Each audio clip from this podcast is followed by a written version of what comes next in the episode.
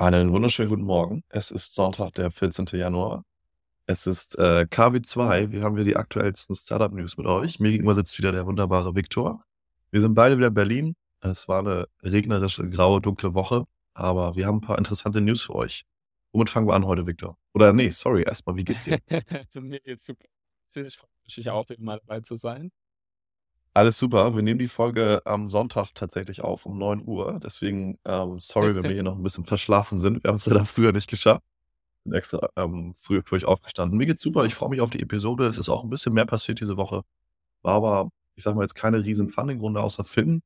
Aber LinkedIn läuft langsam wieder los. Ich glaube, nach dieser Winter-, ähm, Weihnachts-, Silvesterpause geht es langsam wieder los. Ich muss aber sagen, dass eigentlich die Hälfte meines Startup-VC-Umfelds gerade in Kapstadt ist und ich meine Instagram-Stories eigentlich nur noch Partys und ähm, Yachtfahrten sehe und äh, geiles Essen.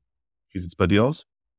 Ähm, ja, also ich hätte jetzt auch gesagt, das ist man das die Pace nimmt langsam, zieht langsam ein bisschen an, man hört ein bisschen mehr Funding-News. Man merkt es auch in seiner Inbox, dass, ich glaube, mehr und mehr Startups jetzt rausgehen, um zu raisen. Der eine hat das so geplant, macht sicherlich Sinn und ja, ähm, der Auszug aus Berlin, wie man ihn jährlich kennt, hat wieder stattgefunden, auch beim Neujahr. Die, die Winterpause im Die Süden. Winterpause Ähm. Macht Genau. es Sinn, jetzt als Founder jetzt, genau jetzt anfangen zu? Ich meine, man hat ja, glaube ich, ne, diesen Winter, diese Winterpause, äh, Christmas Break, die wir jetzt hatten. Und man hat ja im, ist das Juli, August oder August, September auch nochmal eine Sommerpause, ne, wo viele mit ihren Familien unterwegs sind, ja, Urlaub nehmen. Dann ist wahrscheinlich jetzt starten ein idealer ich glaube, es ist ein super oder? Zeitraum. Ja, gerade wenn du davon ausgehst, dass dein Fundraising ja auch nicht nur eine Woche dauert, sondern ein bisschen länger, macht es jetzt, glaube ich, total Sinn. Auch nicht direkt die erste Januarwoche, sondern ich glaube, Okay. zwei, zweite oder dritte, da macht es sicherlich Sinn, anzufangen, mit den Storm wieder Kontakt aufzunehmen und zu schauen, wo man gerade steht. Vielleicht auch gerade, weil das Q4 mir super gut lief im Dezember. Mhm. ähm, also gerade im Consumer-Geschäft oft sehr gut ist, ähm, kann das, glaube ich, durchaus Sinn machen. Genau. Also Januar anfangen und dann hat man Februar Gespräche, März. Zweitgespräche, März ICs, April, März, Ja. Ich würde sagen, ich würde ICs, sagen, wenn du, Termsheets. wenn du jetzt Mitte Januar anfängst und den Prozess nicht super rusht, dann kannst du auch Ende Februar schon ähm, Mhm. Termsheet haben. Okay, das war März, schnell. März Okay. das Geld auf dem Konto. Das wäre dann eine ideale Timeline, sagen wir mal. Ja. Und ich glaube, es macht auch Okay. immer total Sinn, ähm, das so ein bisschen mit deinen Revenue Streams zu timen. Wenn du weißt, der Januar ist super schlecht, Ja. natürlich, dann macht es vielleicht auch Sinn, das ein bisschen rauszuziehen und zu sagen, okay, du versuchst Januar, Februar, März zu raisen, dass du im Februar und März halt zeigen kannst, dass du da immer noch Wachstum hast. Oder dass der Year-on-Year-Growth mega gut ist. Also, weißt du, wenn du Mhm. letztes Jahr im Januar schon irgendwie 10.000 Umsatz gemacht hast und jetzt, äh, keine Ahnung, 20, dann hast du wenigstens das ge-2x, selbst wenn du im Dezember 40 hattest. Mhm. Ähm, genau. Ja, ich Cool. glaube, das erste Thema des, des Tages ist Finn. Ich glaube, Automotive haben sowohl du als auch ich uns ja relativ lang eigentlich auch angeguckt, als wir bei Flash waren. Ähm, und ich finde es spannend. Ich hätte gar nicht damit gerechnet. Ähm, weil ich das Gefühl hatte, die haben vor kurzem erst geraced. Und zwar haben die eine Series C geraced. Und zwar eine 100 Millionen Series C äh, von Planet First Partner, Partners. ist so ein Growth Fund, der sich auf nachhaltige Investments fokussiert. Ähm, und was ich auch ganz erstaunlich fand, Finn Auto ist ja auch ein Geschäftsmodell, wo du ja auch Debt aufnehmen kannst. Ich glaube, in den letzten Runden auch viel Debt aufgenommen wurde. Hier steht aber ein Equity Funding Round of 100 Millionen. Also wenn das Equity ist, ist es auf jeden Fall sehr stark. Ähm, was macht Finn Auto? Äh, Finn Auto hat so eine, so eine Art Subscription-Modell, Leasing-Modell für Autos, E-Autos und Verbrenner. Ich glaube, die haben eine rela relativ große Tesla-Flotte gehabt und ähm, ermöglichen es dir sozusagen flexibel ja, Autos zu leasen, ähm, transparenten ähm, Leasinggebühren und ja, flexiblen Konditionen. Und ja, die scheinen ziemlich starkes Wachstum gehabt zu haben, 160 Millionen ARR zuletzt. Was? Äh, also wirklich, wirklich solide. Mm, Und die Bewertung war angeblich ähm, 600 Millionen. Ähm, Mhm. Also haben irgendwie ein Sechstel ähm, Anteil abgegeben oder verwässert. Und äh, Bestandsinvestoren sind auch mitgegangen, HV, Corellia, UVC, Wildstar und Picos. Ähm, und ja, ist sicherlich eines der ähm, ja, deutschen Erfolgsmodelle, würde ich sagen. Automotive ist ja auch immer spannend und äh, ja. wofür wird das Wachstum benutzt? Ähm, vor allem ähm, wollen sie die Flotte weiter in die Richtung Elektromobilität ausbauen und äh, werden das Funding sozusagen dafür verwenden. Ja. Ja, ich meine, das sind diese beiden Megatrends, ne? Einmal Sustainability, E-Mobilität, äh, weg von Verbrenner. Ich glaube, da werden die, wie sagt man immer so schön im VC-Sprache, Double Down ja. äh, auf den Bereich. Ähm, sind, glaube ich, mit beiden Sachen gestartet, aber ich glaube, starker Shift jetzt towards EVs.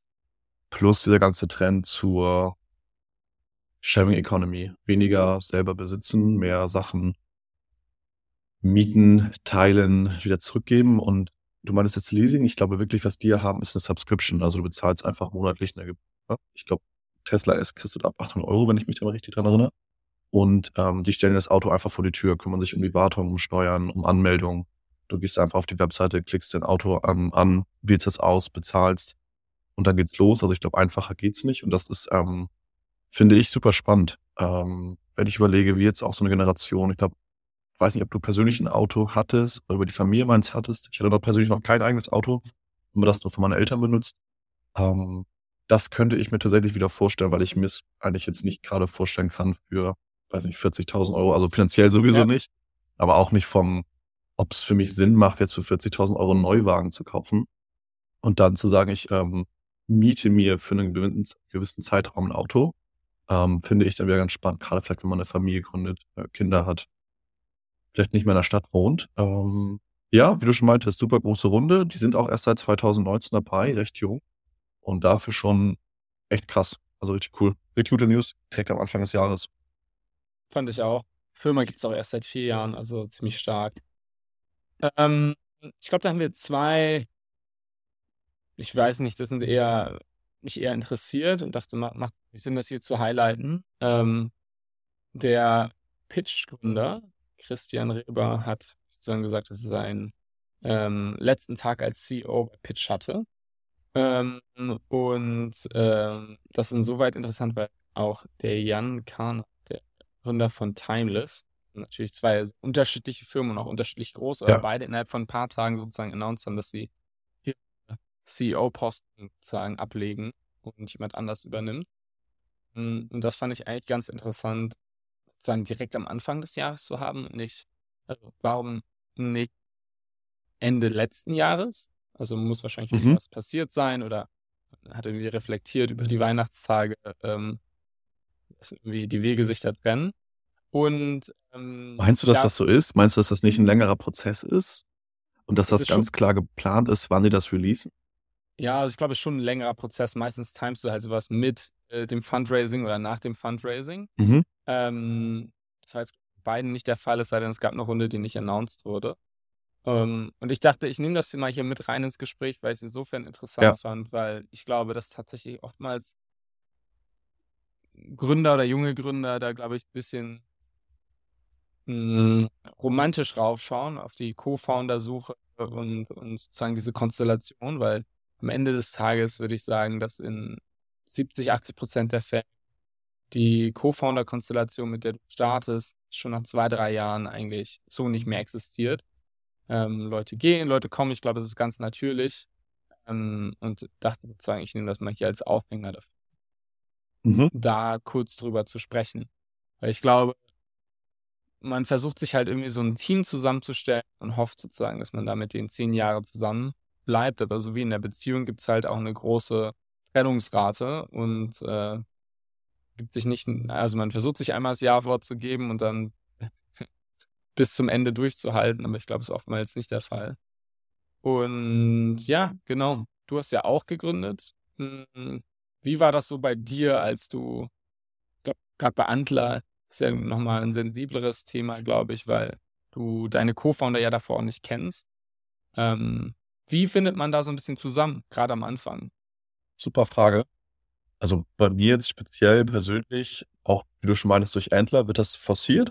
Also Antler kümmert sich darum, durch verschiedene Formate, Speed Dating, Lunch Dates, ähm, Events am Abend, gewisse Team-Challenges, so ein bisschen wie in der Uni, dass man sich kennenlernt und zusammengewürfelt wird und nicht nur mit den Leuten spricht, ähm, die man vielleicht vom, von außen auf den ersten Blick äh, persönlich findet, äh, persönlich ähm, sympathisch findet, dass man mit allen spricht. Und dann, ganz ehrlich, bin ich da so ein, wir haben so ein PDF bekommen, eine Präsentation mit allen Profilen, wo sich jeder selber vorgestellt hat, mit einem Foto, das ist mein Background, das habe ich die letzten Jahre gemacht, darauf hätte ich Lust, auf die Bereiche, in denen möchte ich gerne arbeiten. Keine Ahnung, der eine sagt halt B2B SaaS, der andere hat Fintech-Expertise, der andere möchte in Energy arbeiten. Das bin ich durchgegangen. Das waren bei uns jetzt in Berlin 70, ich glaube in Amsterdam 40 und in München auch nochmal 30, 40 Leute. Also hatten drei Kohorten, die gleichzeitig gestartet sind. Dann hatte ich für mich persönlich eine gewisse Präferenz an Skills, die ich brauche oder weniger brauche. Bei mir jetzt, ich habe Marketing, Design, Product, Experience. Das habe ich jetzt weniger gesucht. Ich brauchte eher vielleicht jemand ähm, Commercial Finance oder halt technisch, ganz klar. Und dann bin ich die Profile durchgegangen, habe äh, angefangen mit den Leuten Kaffee zu trinken, spazieren zu gehen, Coffee Walk, solche Sachen. Und das jetzt nicht super systematisch, aber so halb systematisch, halb spontan gemacht. Und dann hast du immer wieder Gespräche mit den Menschen geführt. Dann bist du mit einigen, wo du gemerkt hast, hey, das passt erstmal auf einer oberflächlichen, persönlichen Bauchgefühlebene gut. Wir verstehen uns irgendwie gut, wenn wir sprechen. Es ist nicht weird. Es ist ein natürliches Gespräch. Es ist nicht die ganze Zeit Stille. Ne? Kennst du ja auch mit manchen Menschen. Gehst du einen Kaffee trinken und es ist total energizing. Du gehst da hin und gehst aus dem Gespräch raus und fühlst dich besser. Manchen Menschen ist das so, dass du da mit dem Kaffee trinkst und nachher denkst, ui, jetzt irgendwie fühle ich mich nicht besser. So, das so sage ich mal jetzt ganz grob äh, bestimmt. Das gibt unterschiedliche Faktoren dafür. Und dann hatte man so eine kleinere Liste an Menschen in seinem, in dieser Kohorte, wo man gemerkt hat, hey, da habe ich einen guten Vibe und das macht von den Skills auch Sinn. Und dann hat einem zum Beispiel Entler eine Liste gegeben, die nannte sich, äh, nannte sich Trackout Sheet. Das ist aber ähnlich wie dieses 50 Questions to your Co-Founder. Ähm, das kennen bestimmt auch viele. So ein PDF, das man online mal, kannst du einfach googeln, 50 Questions to your Co-Founder. Das ist so ein ganz langes PDF. Victor und ich, das haben wir, glaube ich, auch schon mal durch, äh, durchgegangen. Und dann gehst du mit der Person wirklich einmal alle Fragen durch. Ähm, wie viel Runway hast du? Wo möchtest du leben? Äh, wie viele Stunden pro Woche möchtest du arbeiten? Was passiert, wenn du stirbst? Hast du eine Familie? Hast du, du Kinderplan? Ähm, wann möchtest du verkaufen? Wann möchtest du nicht verkaufen? Möchtest du ein IPO machen? Möchtest du VC-Geld aufnehmen? Wirklich einmal alle Fragen, die man sich theoretisch vorstellen kann, gehst du da durch. Das ist dann so ein bisschen die erste Hürde, wo man dann schnell merkt, hey, sind wir auf einer selben Wellenlänge oder nicht? Und dann war mir das aber auch klar, vor allem durch die Zeit bei Flash, wo wir ja mit jungen GründerInnen zusammengearbeitet haben und auch Teams zusammengestellt haben. Das ist alles schön und gut, diese erste Phase, sich kennenlernen, diesen Fragebogen ausstellen, ähm, vielleicht ein bisschen ideaten, welche Ideen gibt es, Markt, Markt, verschiedene Markt, Märkte angucken. Mir war ganz klar aber, dass das alles eher so ein, so ein Vor- Spiel ist. Am Ende musst du mit den Leuten anfangen, wirklich zu arbeiten, dich zu committen. Hey, wir wollen das jetzt mal ausprobieren.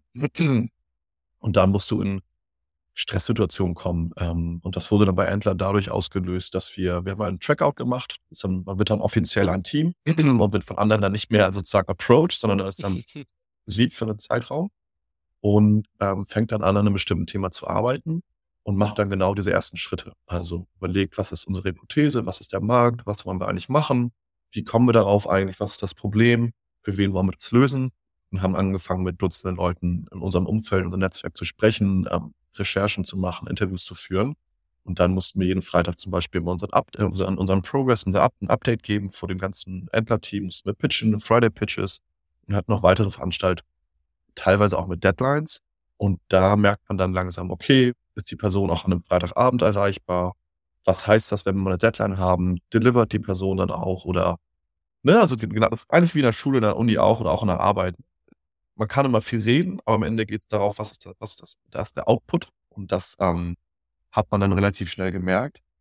Ich arbeite jetzt mit meinen beiden Co-Foundern, ich glaube, knapp vier Monate sind das jetzt, seitdem es losging. Äh, und ich lerne immer noch neue Dinge über die beiden kennen und lernen die immer noch weiter besser kennen. Also das kann man auch nicht so richtig forcieren, nur durch gemeinsame Zeit, die man verbringt, offline, online, beim Arbeiten.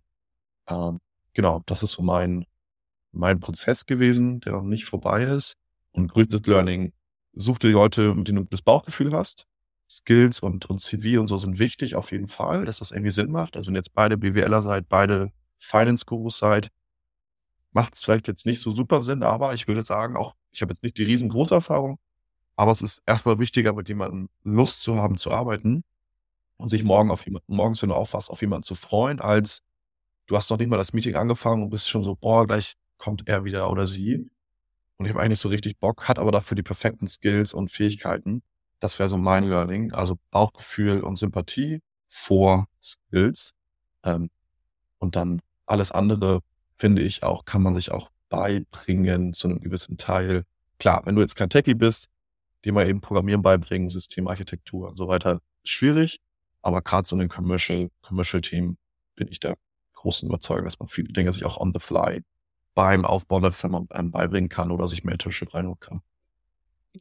Ja, macht, glaube ich, total Sinn. Ist halt auch ein bisschen wie eine Beziehung, ne? Also ich glaube auch da. 100 Prozent. Schauen, wie fühlst du dich? Ja. 100 Prozent. Was für ein Auto fährt die Person? Ja. Ähm, Voll. Ich habe noch zwei Themen auf dem Zettel. Ähm, das eine ist ähm, Carter. Ich weiß nicht, ob du es mitgekriegt hast. Carter ist Leider ein, nicht. ein Cap-Table-Management-Tool. Ich glaube, in Mhm. Deutschland gibt es da sowas wie, wie Bunch, die machen, glaube ich, was ähnliches. Und Mhm. was machst du mit so einem Cap-Table-Management-Tool? Du hast, ähm, also was ist ein Cap-Table vielleicht erstmal? Also das ist sozusagen das Dokument, was die Verteilung der Anteile in einer Gesellschaft sozusagen regelt und ähm, von Finanzierungsrunde zu Finanzierungsrunde halt geupdatet, was weiß ich, wenn ein Wandeldarlehen irgendwie wandelt, äh, wenn neue Anteile veräußert werden ähm, und sozusagen alt, alte Anteile, Altinvestoren verwässern oder mitgehen, ihre Prorate ausführen, etc. pp.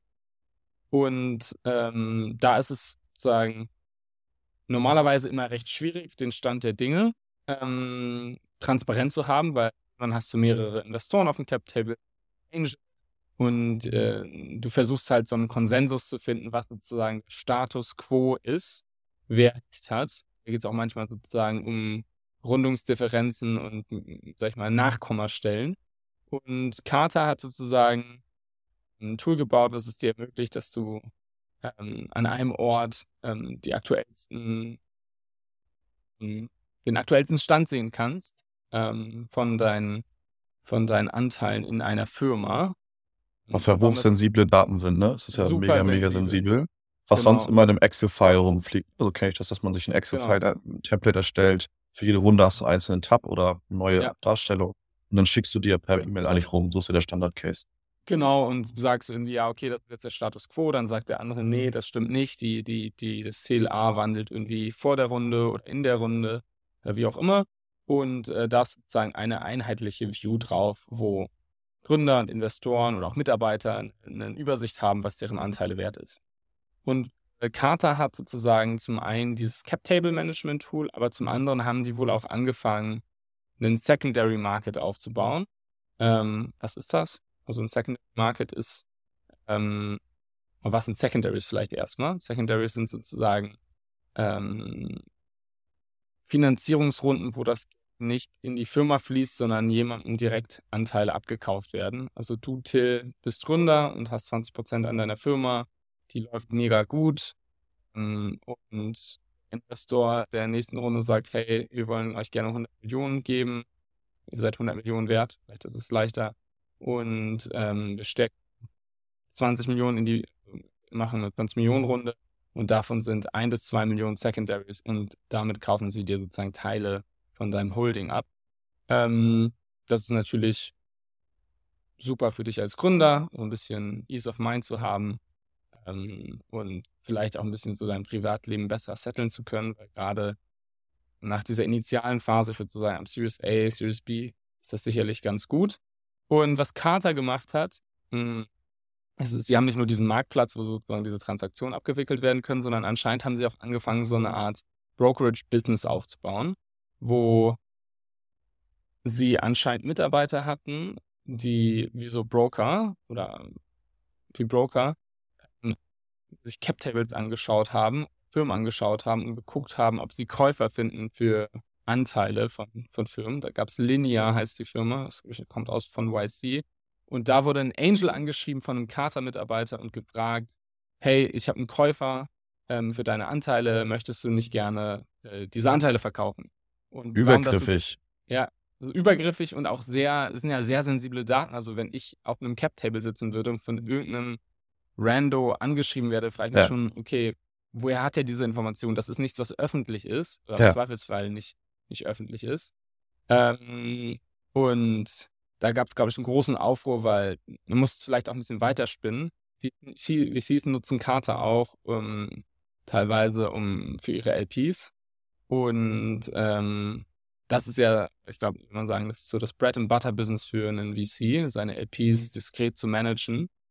Und ja. äh, wie da das Gefühl zu haben, dass, dass da jemand sozusagen Einsicht drin hat äh, oder auch wer welche SPVs nutzt, etc.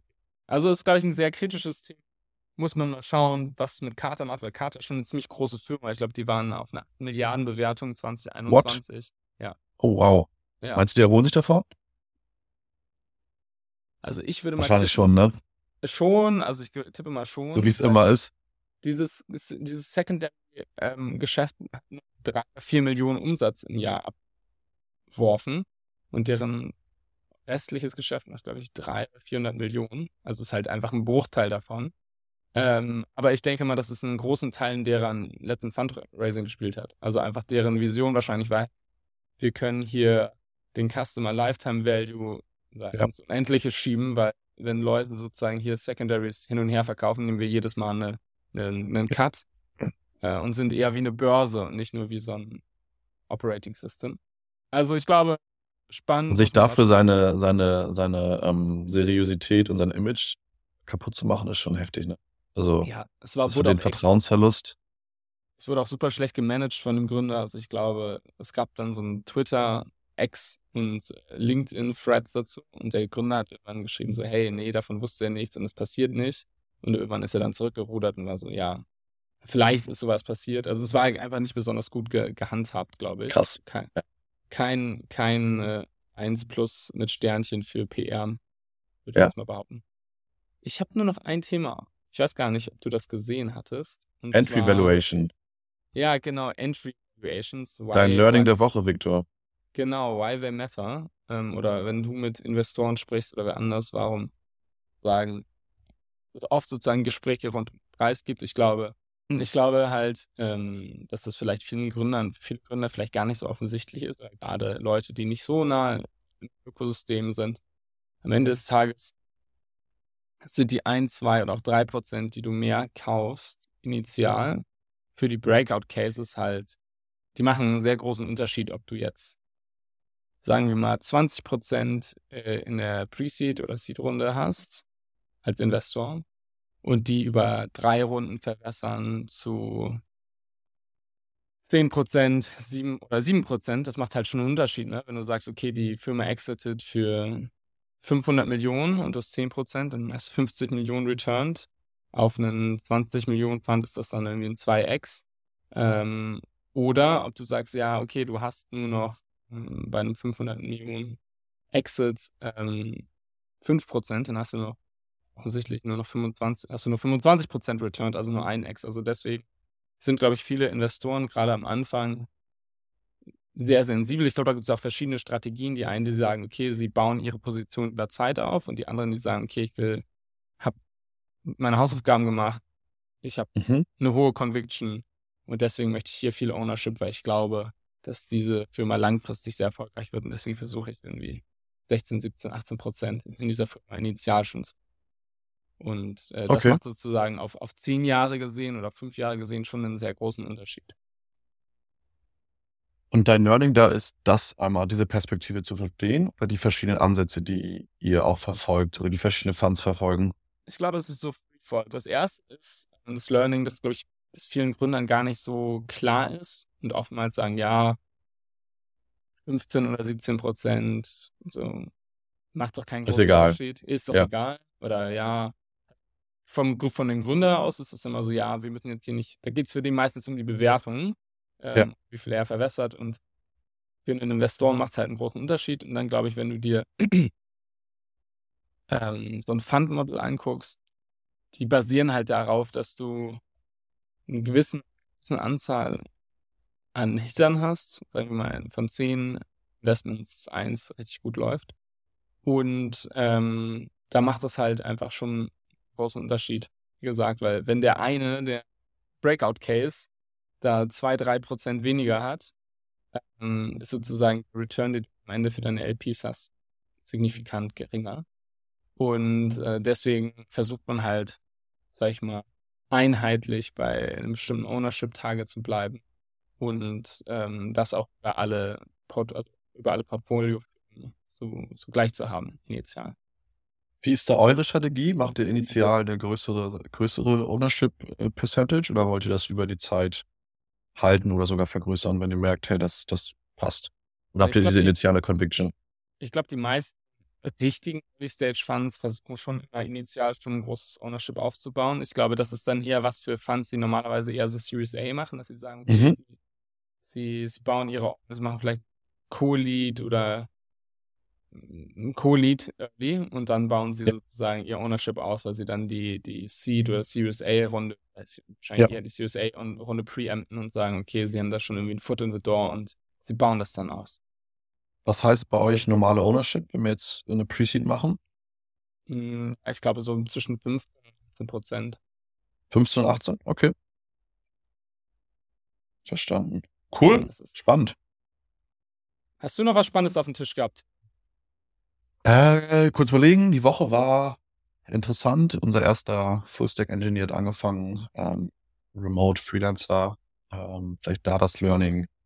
Ähm, ich mache ja bei uns den ganzen Bereich Product, habe dort die Tickets geschrieben, die Epics, das alles aufgesplittet, ähm, die Arbeit für die ersten vier Wochen mit Screenshots und User Stories, wie man das alles so kennt. Aber dann nach ein paar Tagen, oh Gott, wie traue ich das gar nicht jetzt erzählen.